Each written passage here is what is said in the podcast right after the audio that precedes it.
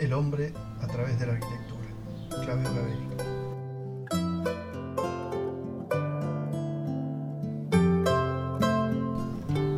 Capítulo 6. El pasado como posibilitador del presente. El retroceso no tiene sentido legítimo, sino cuando hace posible un brinco más eficaz hacia el futuro. Javier Zubiri. Entramos en un tema que molesta e inquieta a todo el movimiento intelectual de la burguesía, que nace y se desarrolla en oposición a la conciencia de la aristocracia basada esencialmente en el pasado, en la nobleza de la raza heredada, en la tradición y en la transmisión hereditaria de la sangre azul. El afán de ocultar su falta de raíces mueve a la burguesía a esconderse detrás de actitudes y formas del pasado, reteniendo el exterior de éstas, su fachada y desechando el contenido de las mismas. Esta máscara o envoltura protectora de sus intenciones y aspiraciones es arrancada violentamente por el movimiento liberador de principios de siglo, que rompe totalmente con el pasado y lo confina en los museos. Solo recuerda el nacimiento y los orígenes del movimiento y de él pretende derivar todo el futuro. Queda así la historia del hombre, el acontecer histórico, reducido a una mera producción o destrucción de realidades.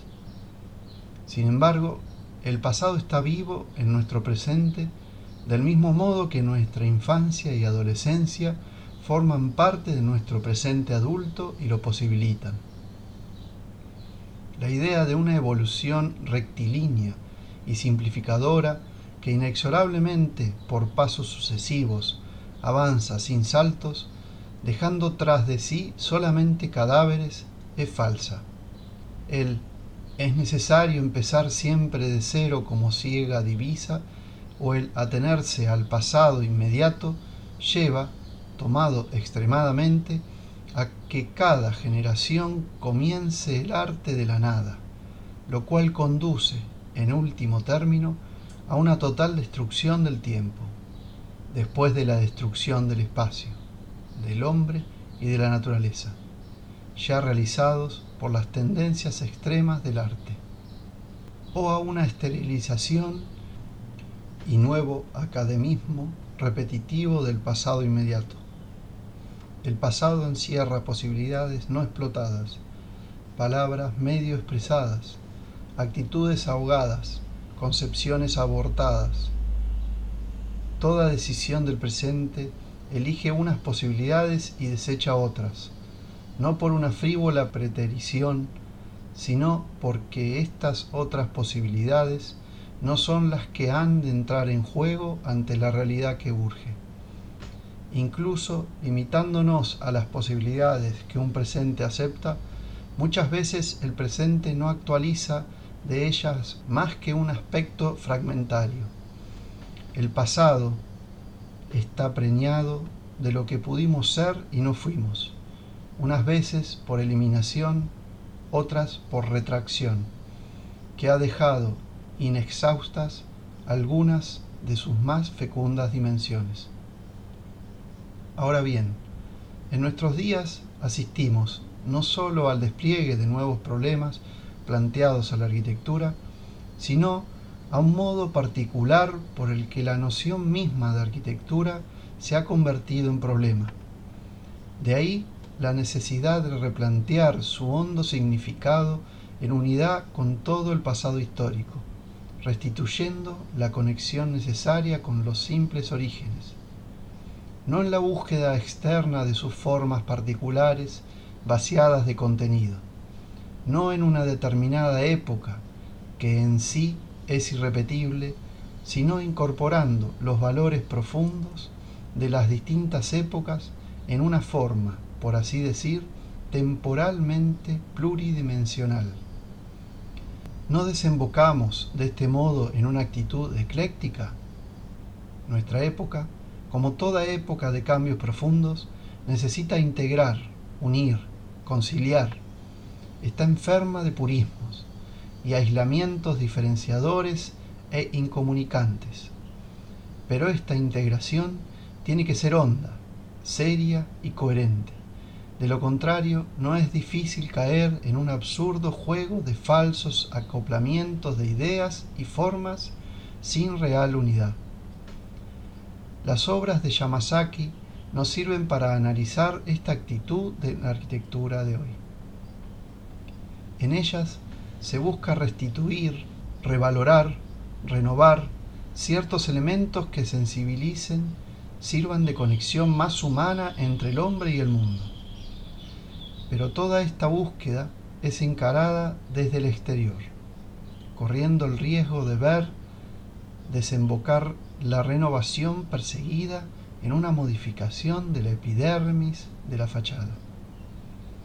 Este modo de encarar la incorporación de ciertos valores del pasado desde el exterior a partir de la forma en vez de hacerlo desde el interior, desde la función como forma de vida, conduce nuevamente a una actitud fachada, que expresa la imposibilidad de integrar e introducir en el interior de una realidad valores que se consideran importantes pero que permanecen superficiales y desencarnados de esa misma realidad.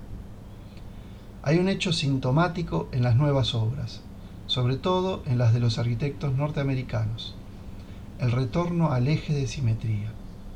Es realmente un hecho que asombra, si se tiene en cuenta que la llamada arquitectura moderna rechaza de plano la simetría, con todo sentido, porque también rechaza la visión de un espectador estático que contempla desde su punto de vista central todo el panorama de la realidad. Mies van der Rohe es el primero en comenzar con esta modalidad.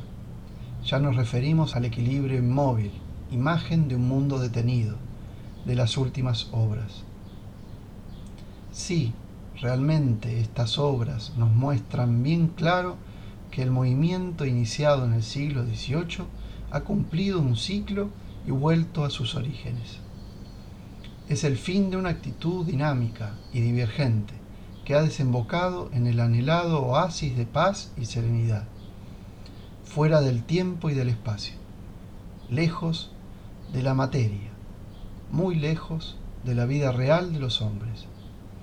Hay obras que, por su vulnerabilidad, cuesta un poco referirse a ellas, pero el pabellón de Philip Johnson para su propia casa expresa tan claramente esta evasión burguesa al reino ocioso y sereno que no puede dejarse de tomar como ejemplo.